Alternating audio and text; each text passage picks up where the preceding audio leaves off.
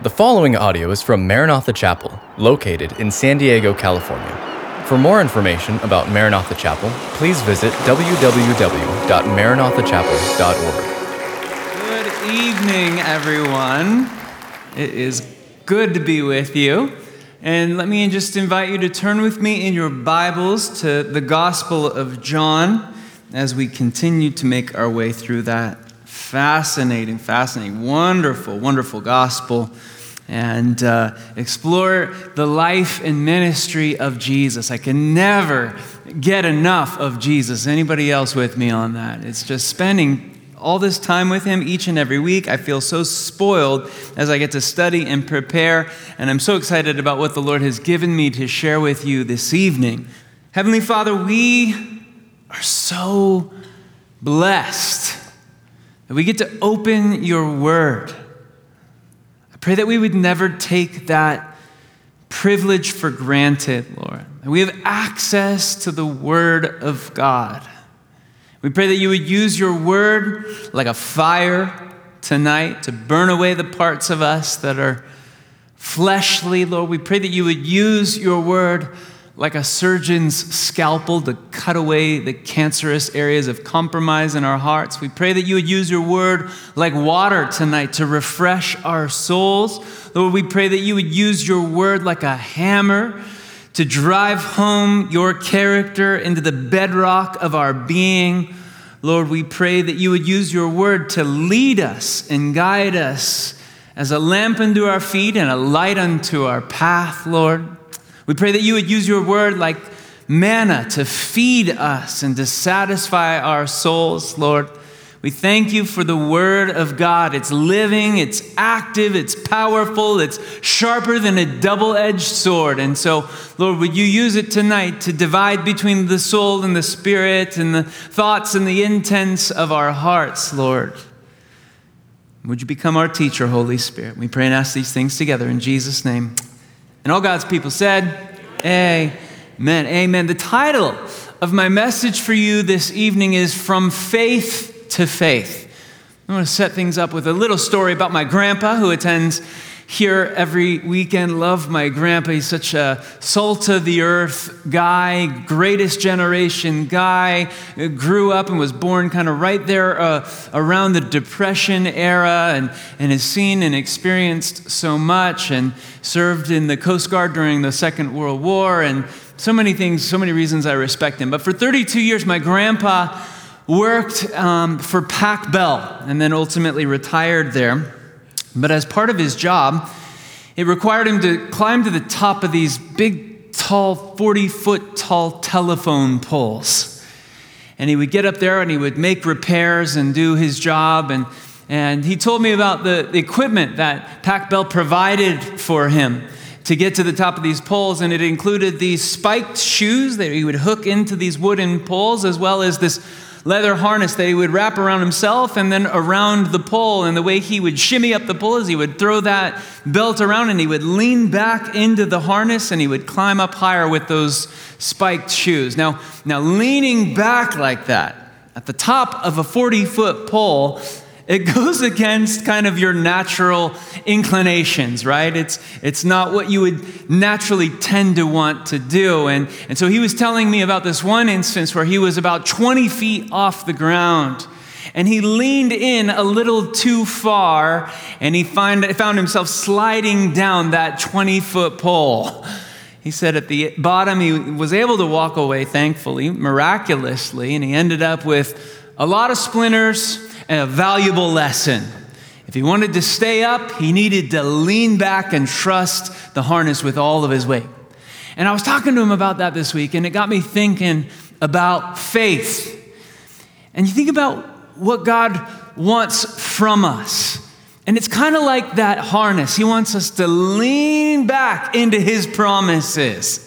Now, this goes against the natural grain of how we're wired, doesn't it? I mean, if anything, we would much rather lean on our own understanding of things. We want to lean in and trust in our own experience, what we can see, what we can touch, what we can taste, what we can feel. But God wants us to walk by faith as His children.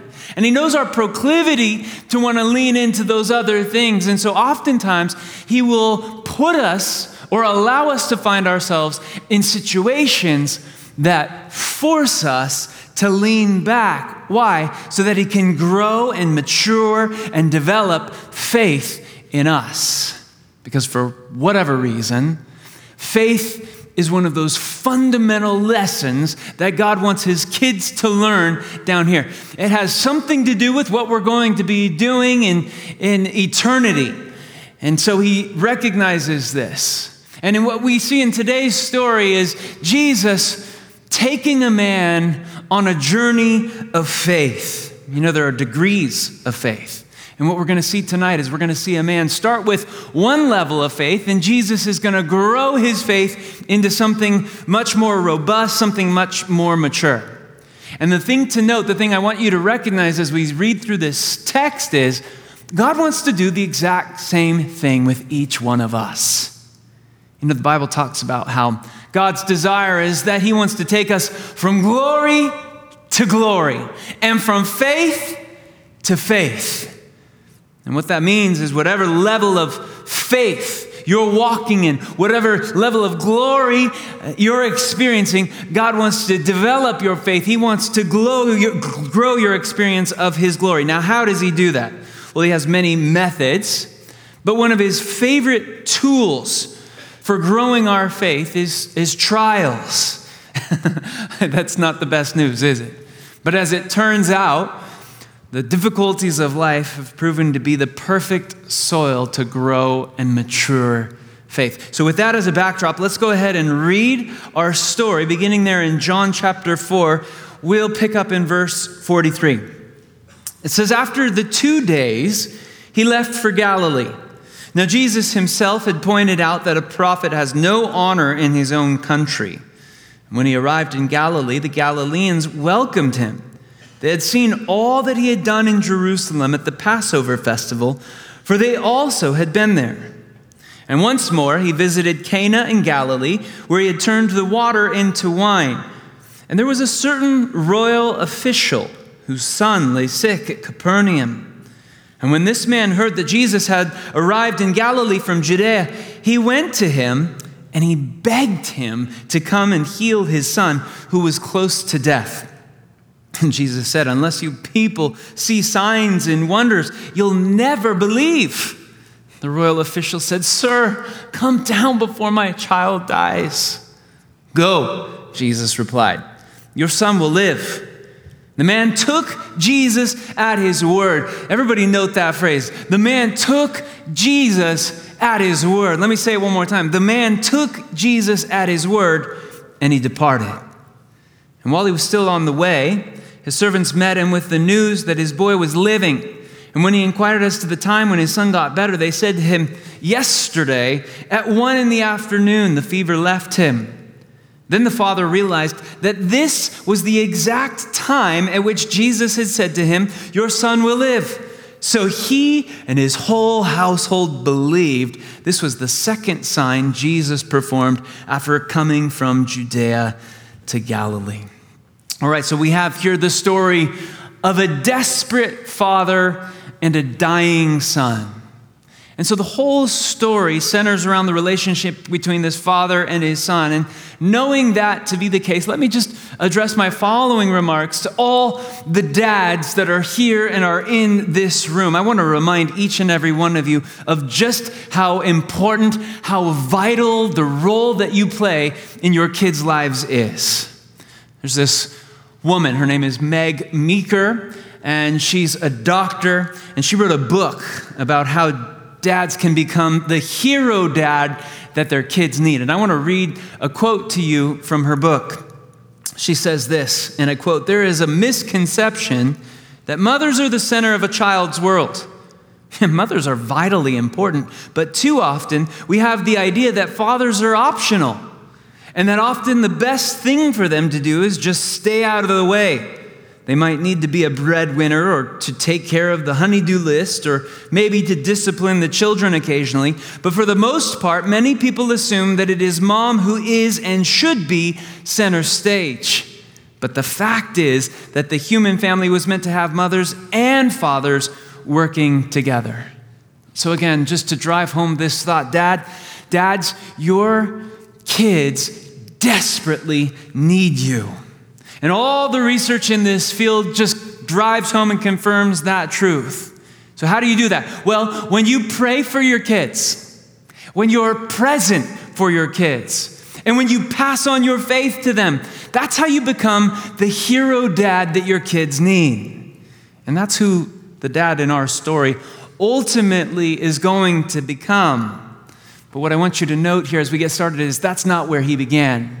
As a matter of fact, if you go back to the beginning of the story, you'll find that what sparked his whole journey was a personal crisis. His son was sick. In fact, the Bible tells us that he was at the point of death. Now, as a father, I, I don't know that there is an experience that is more debilitating or an experience which makes you feel more helpless than having to watch one of your kids suffer.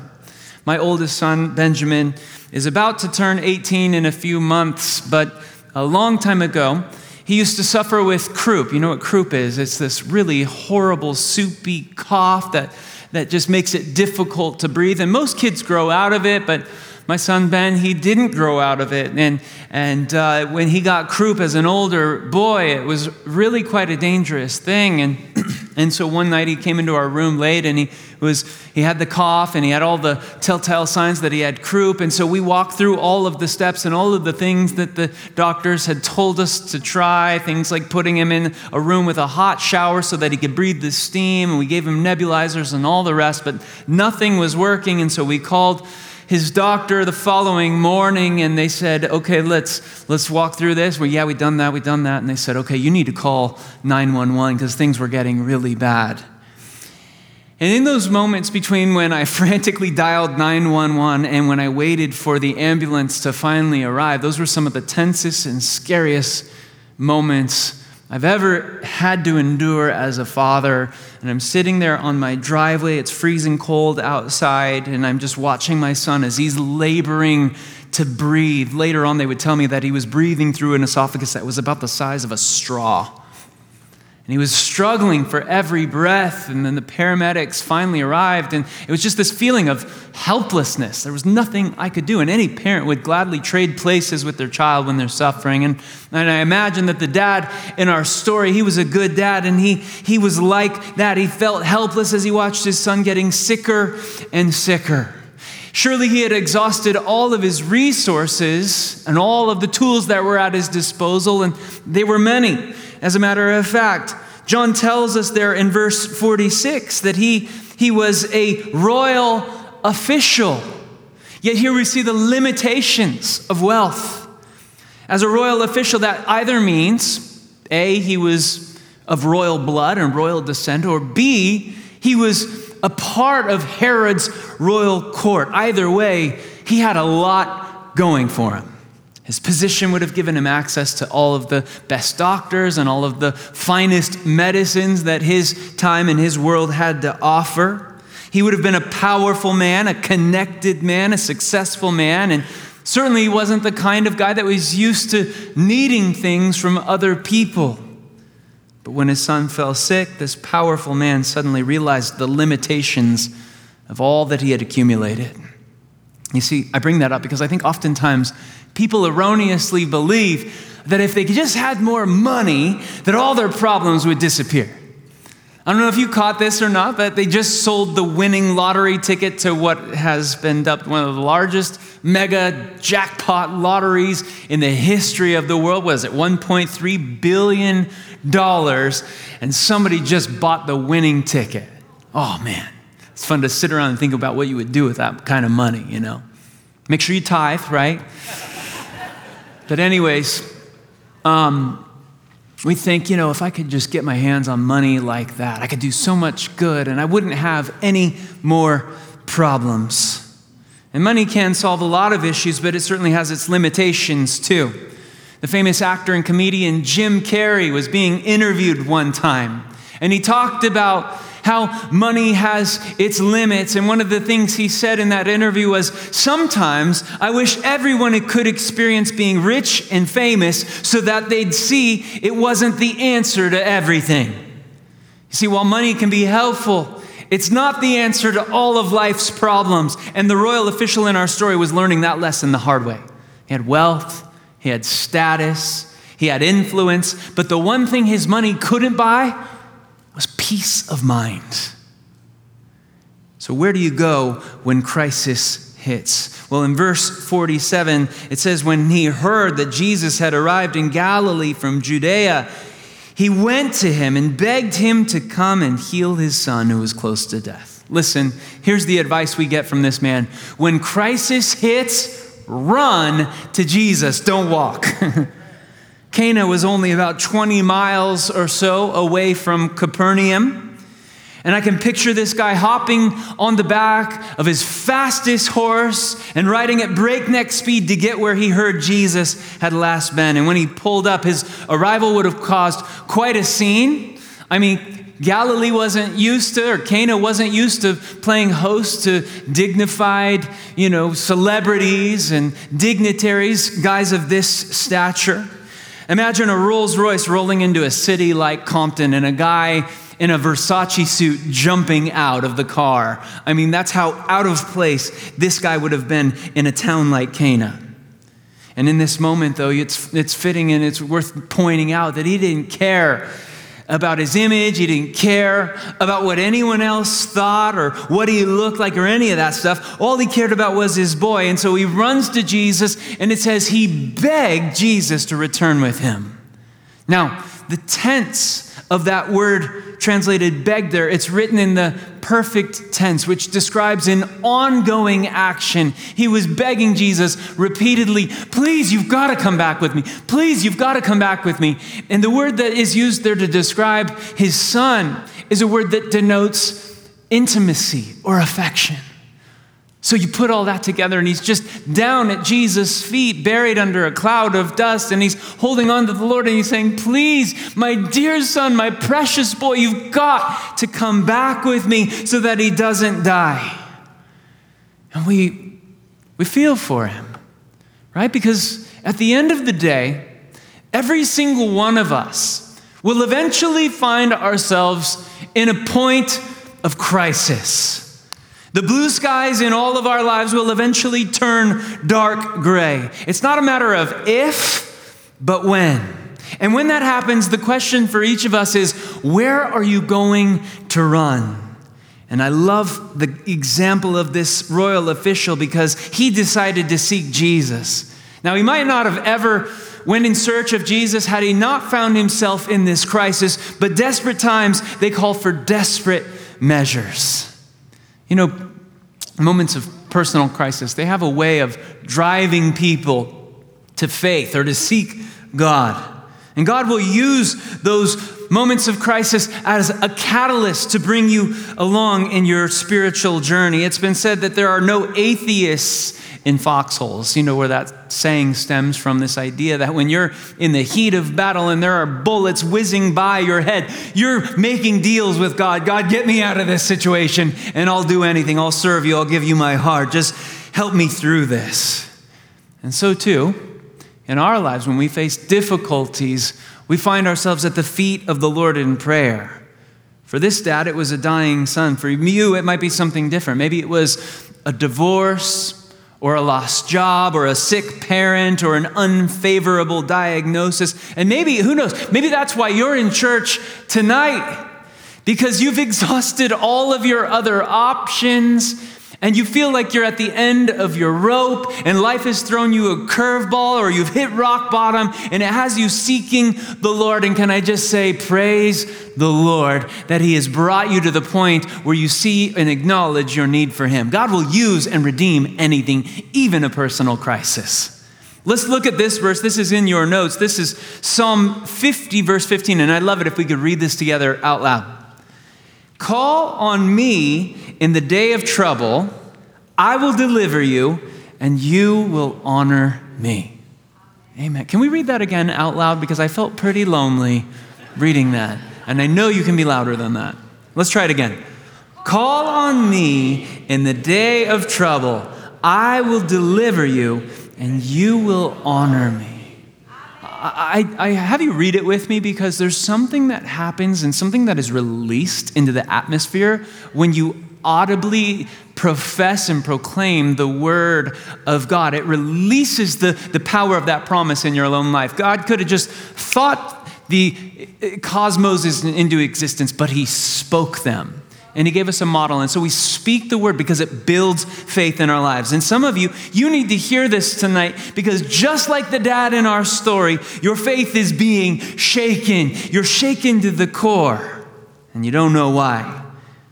And it could be that God is using this trial in your life to drive you to seek him. And so he seeks out the Lord and he begins to beg him to heal his son. And Jesus answers with a rather curious reply in verse 48. He says, Unless you people see signs and wonders, you'll never believe. I mean, sounds kind of cold, doesn't it? And certainly this was not the answer that the guy was expecting to get in response to his request. And at first glance, it looks like Jesus is brushing the guy off. However, when you dig, when you probe, when you examine a little more closely, you'll discover that that's not what's happening at all. In fact, you'll notice that Jesus is saying, You people. So he's not just addressing the man in front of him here, but he's addressing the crowds that constantly surrounded him. And he was saying, so many of you guys, you just you follow me for the show. You love the glitz and the glamour. You love the sideshow. You love the miracles, but you have no real interest in following me. And the Lord wanted to develop and draw out a deeper level of faith in all of those who were following. You see, Jesus always had a lot of fans, but not so many followers. And he wasn't interesting, interested rather in catering to the crowd. What he wanted to develop within the people who were next to him and within his peripheral circle was a deep faith. That's why he said what he said. See, that's always the issue at hand. The most crucial issue in life is coming into a right relationship with Jesus. Nothing else matters, nothing else even comes close. And because of this, Sometimes God will allow hardship into our lives to drive us to a point where we cry out for Him. He uses those circumstances as a wake up call. And maybe God has gotten your attention lately with the things that He's allowed to come into your life. In his book, The Problem of Pain, C.S. Lewis, who I quote often, one of the things he said, and I quote, was this God whispers to us in our pleasures, speaks to us in our conscience, but shouts in our pain. He declared pain God's megaphone to rouse a deaf world. Some God, sometimes God whispers to us, but he gets the busy signal. So he speaks to us and we ignore him. And so he shouts to us through the megaphone of pain and he rouses us to and awakens us to our need for him. And that's certainly what Jesus was doing in the life of this royal official. His great pain caused him to cry out to the Lord. And so we see his response to Jesus kind of holding him at arm's length in verse 49. It says, The royal official says, Sir, just come down with me before my child dies. Listen, Application for our life. Sometimes, oftentimes, you must, as a believer, persist in prayer. The father kept asking, he kept begging. When he didn't immediately get the answer he was looking for, he kept on. And I think one of the many things that this scene does for us is it paints a beautiful picture for us of persistent intercessory prayer. You know, in Jesus' most famous sermon, the Sermon on the Mount, one of the things Jesus taught his disciples is that they were to ask and to seek and to knock. For whoever asks receives, whoever seeks finds, whoever knocks has the door open to them. And the interesting thing about that is each of those words is written in the perfect tense, just like the word that's used to describe our man here and how he begged Jesus to come heal his son something that describes an ongoing action. We're to keep on asking, keep on seeking, keep on knocking. And this is of particular importance for those of you who are parents. Because here we find a parent asking on behalf of his child. And we think about what parenthood is, and it's so many things. I mean, parenthood is fun, it's an adventure, it's exhilarating and exciting. But over and above all of those descriptive words that we could use to describe parenthood, you know what it is? It's a battle. And how do we battle for our kids as believers? We do battle on our knees. We were singing that song earlier. When I fight, I'll fight on my knees with my hands lifted high. That's how we wage spiritual warfare as kids of the King. And we just have to, we can't just throw up our prayers and, and leave it at that. We need to keep on praying. He wouldn't stop, and neither should we. Maybe your kids are grown and they're out of the house and you think it's too late. Nuh-uh. Don't you stop praying for them. They need your prayers now more than ever. Maybe your, prayer, your, your child is a prodigal son or a daughter. You need to keep on praying for them. Keep asking, keep seeking, keep knocking. Have you ever heard about uh, push prayers? I remember my dad growing up talking about push prayers. You know what push stands for? It's a, an acrostic P U S H. Pray until something happens. And the thing about that is, God is faithful. Amen. Somebody say amen. God is faithful. He listens and He hears and He answers. But His timing isn't always our timing. And His ways certainly aren't typically our ways. But we can't give up. Even if He doesn't come through right away or in the way that we want or the way that we would like or in the timing we'd expect, we need to keep waiting and keep seeking the Lord because He will answer in His time and in His way and according to His will. There's another verse that speaks to this. It's 1 John chapter 5, verses 14 and 15. Let's go ahead and read that one together out loud. This is the confidence we have in approaching God that if we ask anything according to His will, He hears us. And if we know that He hears us, whatever we ask, we know that we have what we asked of him. Oh, that's a glorious promise. You need to memorize that one. We know that when we pray, he hears our prayers and he is tuned to the sound of our voice. And he will respond to those prayers in the appropriate way at the appropriate time. Now, in verse 50, Jesus says to him, Go, your son lives. These were the words, the very words that this father had longed to hear. But it's interesting because if you'll look closely, you'll see that Jesus both did and did not answer the man's request. He healed the man's son. That's what he wanted. But he didn't do it in the way that the man wanted him to. You see, he wanted Jesus to come back with him and to lay his hands on his son because he thought that Jesus' power was limited to wherever he was. But Jesus was using this as a, a, teaching opportunity, and he wanted to teach the man that distance wasn't a factor in his ability to heal. The, the man clearly believed that Jesus could heal within proximity. How far that distance was, I don't know. Did he have to lay hands on him or however it worked? But he thought he needed to be there. But Jesus wanted to teach him that his word was just as powerful as his touch. That's why when the man said, Come, Jesus challenged him and said, No, you go. But he's going to be healed. He was testing the guy's faith. In other words, he was asking him to lean back and to trust in the promise that he had just given him without seeing the results. And so the man was confronted with a choice here. He could either trust Jesus and take him at his word, or he could doubt the promise that Jesus had just given him. Okay, another verse. This one comes to us from Romans chapter 10, verse 17. We got to read this one together out loud as well. Faith comes from hearing the message, and the message is heard through the word about Christ. This is glorious. This is so good.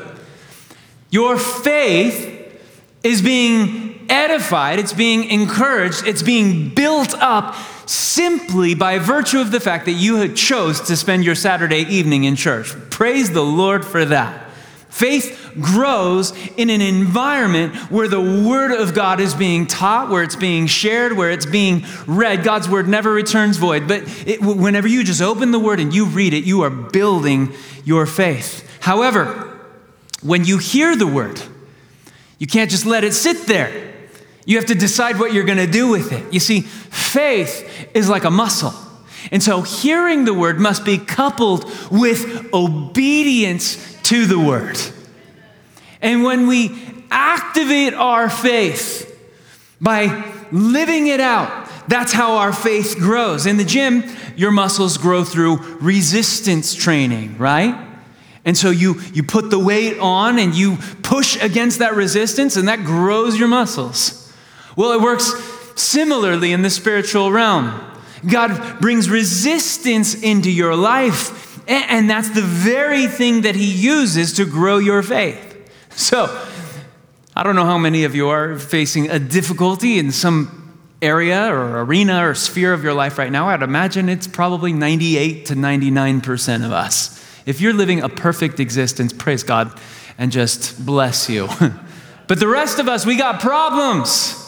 And we want God to take away the problem. And God's saying, no, no, no, the problem is the very means by which I am producing more faith in you. So as you're resisting this trial, you're fighting against the very thing that I'm sending into your life to build your faith that will make you look more like me. You know, a few weeks ago, we had Derek Rabelo come and share at our church. Now, Derek is a blind surfer who had a dream to surf pipeline.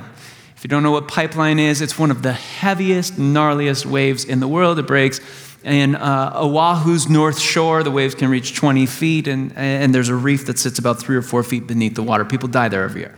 So, this blind surfer from Brazil has a dream to surf pipeline.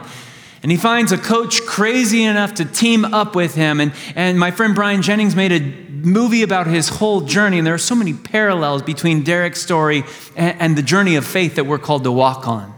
And I was, I was watching the movie and I was just tripping out on this idea that Derek can't see a thing. And so he's paddling into this wave, and his only way to determine what to do is to listen to the voice of his coaches over and above the din of the sound of the crashing waves.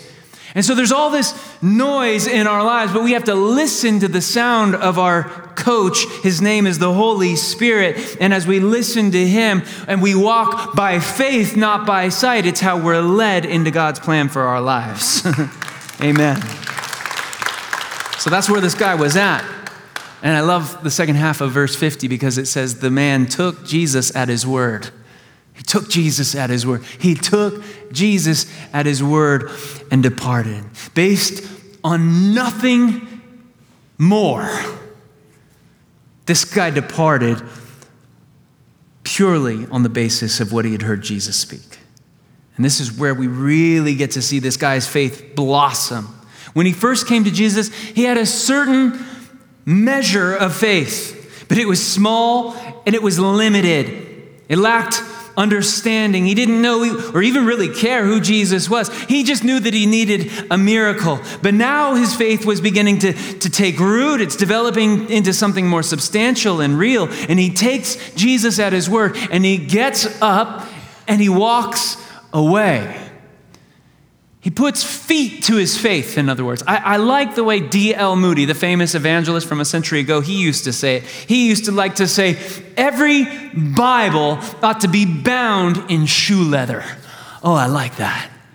The idea in that sentence is a Christian ought to be living out the things that they proclaim to believe in. So this guy takes Jesus at his word and he walks away. Now, jump down to verse 52. It says, When he inquired as to the time when his son got better, they said to him, It happened yesterday in the afternoon. That's when the fever left him. Interesting. This is a surprising twist to our story. I want you to note the word yesterday. And why is that important? Well, because remember earlier I told you that uh, Capernaum, where his son was sick, was only about 20 or maybe even 18 miles away from Cana. He could have easily made the journey back the previous day. But evidently, After he receives this word of promise from the Lord, he was so confident in it that his son was already healed that the guy just took note of what time it was on his sundial, and then he decided to stick around and spend the rest of the day in Cana. And it wasn't until after he spent the night, I don't know, maybe the Hilton in, in Cana had a beautiful buffet that he couldn't pass up, and he has breakfast, and he just takes a leisurely stroll. He doesn't get back home until the following evening. Now let's just compare and contrast the way this guy came to Jesus and the way the guy left Jesus. His, his ride out was, was full of fear and worry and trepidation. His heart was troubled and his mind was racing. but his way back, he was a picture of perfect peace. And what made all the difference? Simply this he had received a word from the Lord and he acted on it. Thou wilt keep him in perfect peace, whose mind is stayed on thee. Cast your cares upon the Lord, for he cares for you. Be anxious for nothing, but in everything through prayer and supplication, let your requests be made known unto God, and the peace of God, which passes all understanding, will guard your heart and mind in Christ Jesus. This is the prescription for peace for a troubled heart. He received a word from the Lord and he acted on it. Now, now, now, now, now, listen just like the man in our story. God has spoken to each and every person in this room, hasn't He? He speaks to us through the pages of Scripture. He's given every one of us thousands of promises, and these promises are like blank checks that we can cash anytime we want. But you won't experience the benefit of those promises until you first know them, and then you have to memorize them, and then you need to begin to walk in them. So let's just get really practical with this. Maybe you're in here tonight and you're struggling financially. And the promise that God is calling you to, to lean back into and to hold on to is the promise in His Word. I think it's Philippians 4:19 that my God shall supply all of your needs according to his riches in Christ Jesus. Not some, not most, all. You have a need, God is wired to provide for your needs. And there's a, there's a, a rub there because you have to choose. Am I going to trust? Am I going to lean back and trust God's word? Or am I going to trust what my experience tells me? Then again, maybe you're here and you're struggling to believe that God has truly forgiven you. And God's calling you to lean back and to trust in the promise of his word, where he declares, As far as the east is from the west, so hath he removed our transgressions from us. Psalm 103 12. Then again, maybe you're in here tonight and you're struggling to believe that God has a plan for your life. And the promise that Jesus is calling you to, to lean back into tonight is the promise where he tells us, I know the thoughts that I think towards you, says the Lord, thoughts of peace and not of evil, to give you a future and a hope. And you have to choose am I going to trust this promise or am I going to doubt it? Am I going to lean in and lean on my own understanding or am I going to lean into what God has told me? Or maybe you're here and you're struggling with feelings of loneliness and the promise that he's calling you to lean back into this evening is I will never leave you nor forsake you. No matter what it is that you're going through, there is a promise in this book that pertains and applies to your unique situation. And just like the man, God is giving you a choice tonight. Are you going to trust in His word? Or are you going to say, No, it's got to be my way? Or are you going to lean on your own understanding? Let's wrap things up in verse 53, where it says, Then the father realized that this was the exact time at which Jesus said to him, Your son will live. So he and his whole household believed. Remember, I told you at the beginning of our story that God wants to take us from glory to glory, that he wants to lead us from faith to faith. That's what we see here. You see, when the man first came to Jesus, he demonstrated a certain basic fledgling level of faith, but his crisis drove him to Jesus. Then Jesus drew a deeper level of faith out of him by asking him to trust his word. And all of that led not only to the healing of his son's physical body, but it led to the spiritual salvation of his whole family, which is really the best thing about this whole story.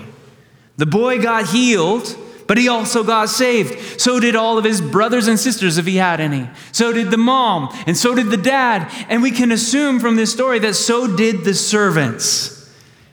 Listen, guys, this is how you build a legacy of faith for future generations.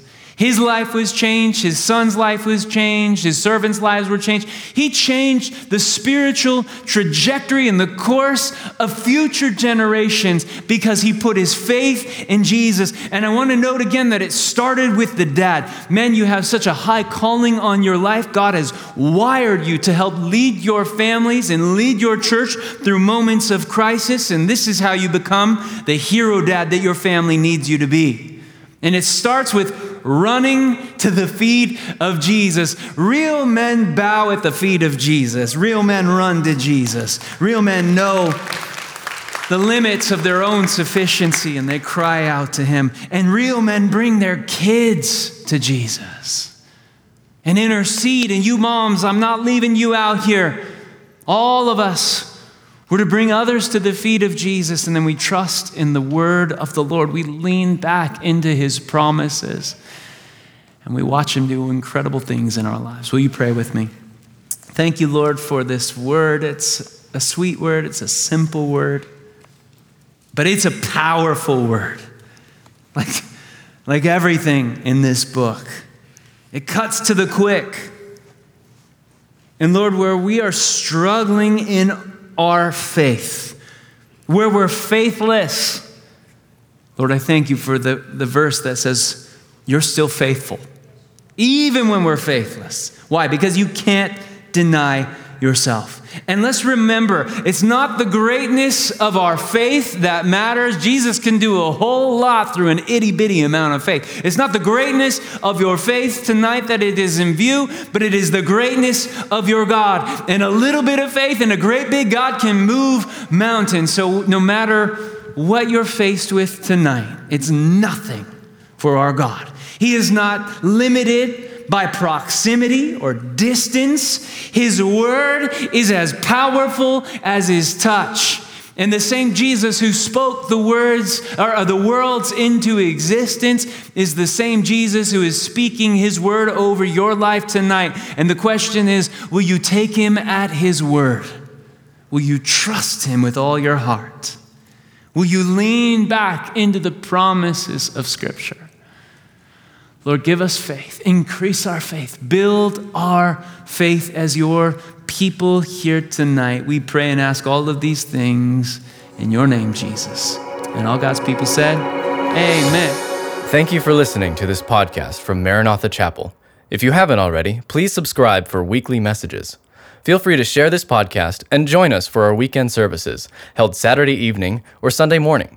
Visit our website at www.maranathachapel.org for more information.